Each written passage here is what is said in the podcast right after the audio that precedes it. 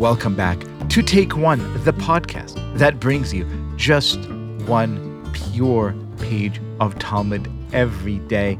And today's stuff, the great Yoma 24. Well, things get, uh, shall we say, a little tumultuous. Here's a taste. The Gemara returns to its interpretation of the Mishnah. The Mishnah states that there were four lotteries held in the temple every day. Four lotteries in the temple every day. Why? One of the sages asked, Why did the temple authorities hold lotteries? Before answering the question, the Gemara expresses astonishment at the question itself. Why did they hold lotteries? The reason is, as we said clearly in the Mishnah, to prevent quarrels among the priests.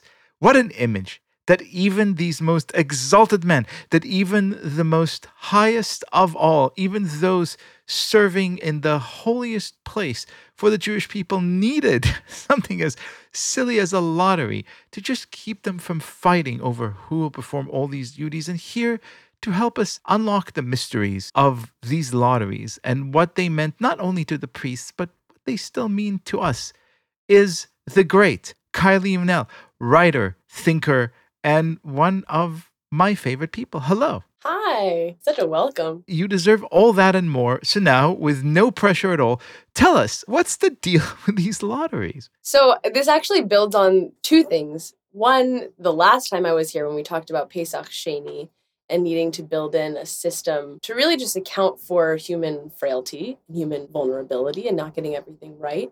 And also yesterday's daf, which showed us a couple rabbis who weren't so great to other human beings. Shall we say got got a little murderous? they got a little murderous. They got just a little murdery. Yeah, went a little too far with some things. But what amazes me about the Torah every single time is how much human weakness is really built into the framework of Jewish life. And I think the lotteries are a really beautiful example of that, where I grew up in Israel for part of my life and went to an Orthodox school. I did not grow up Orthodox, but I went to an Orthodox school because my mom thought that the Orthodox school is going to be the one where people are just, they're the best. They're the, the, the moral people, the kind people. It's just going to be a great environment. And I get there, and I mean, partially it's Israel, so the kids are just crazy anyway. But there were water fights in class. There were people who would hide their phone behind a locker and call it so that a fake bell would ring so we'd get out of class early. One girl stole the little mice balls out of the bottom of computer mouse because I don't know, that was fun. and it turns out this environment that we assumed would just be this high moral place wasn't because religious people and people in any area of life are always going to be people. And we assume that if you're a priest, you're going to be held to these high standards and you're going to live up to them.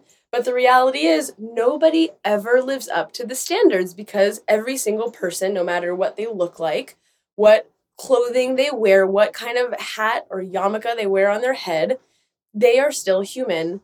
It's so easy to forget that, especially when you live in the world and you don't live in a particularly religious sect of the community, like I don't live in Borough Park or Williamsburg, I'm not around only Jews, and I'm not necessarily doing everything right. And if I'm around some religious, very religious looking Jews, I'm apt to think that I'm not doing so well. I'm not living up to it. They do things far better than I do.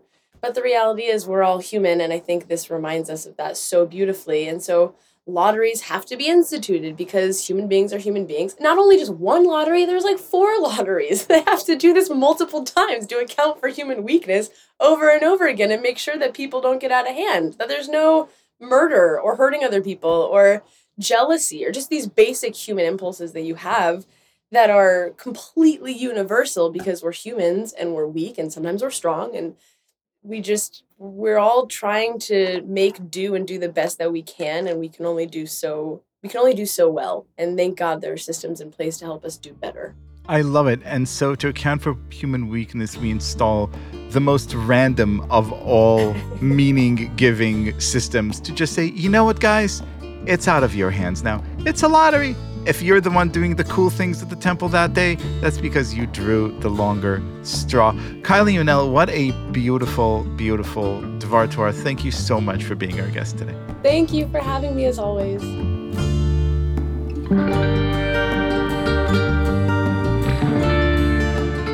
This has been Take One, a production of Tablet Studios. If you enjoy this show, and I hope you do, please go and rate and review us on iTunes or whatever platform you use to listen to podcasts. Each week, we'll be releasing new episodes Monday through Friday, covering the entire weekly portion of Daf Yomi. I'm your host, Liel Leibovitz, and our producers are Josh Cross, Sara Fredman Aeder, and Robert Scaramuccia. For more information, go to tabletmag.com slash take one or email us at takeone at tabletmag.com. You could find us on Twitter at Take One Daf Yomi or join our Facebook group by searching for Take One Podcast. I hope we've made your day a little bit more Talmudic, and we'll see you again soon.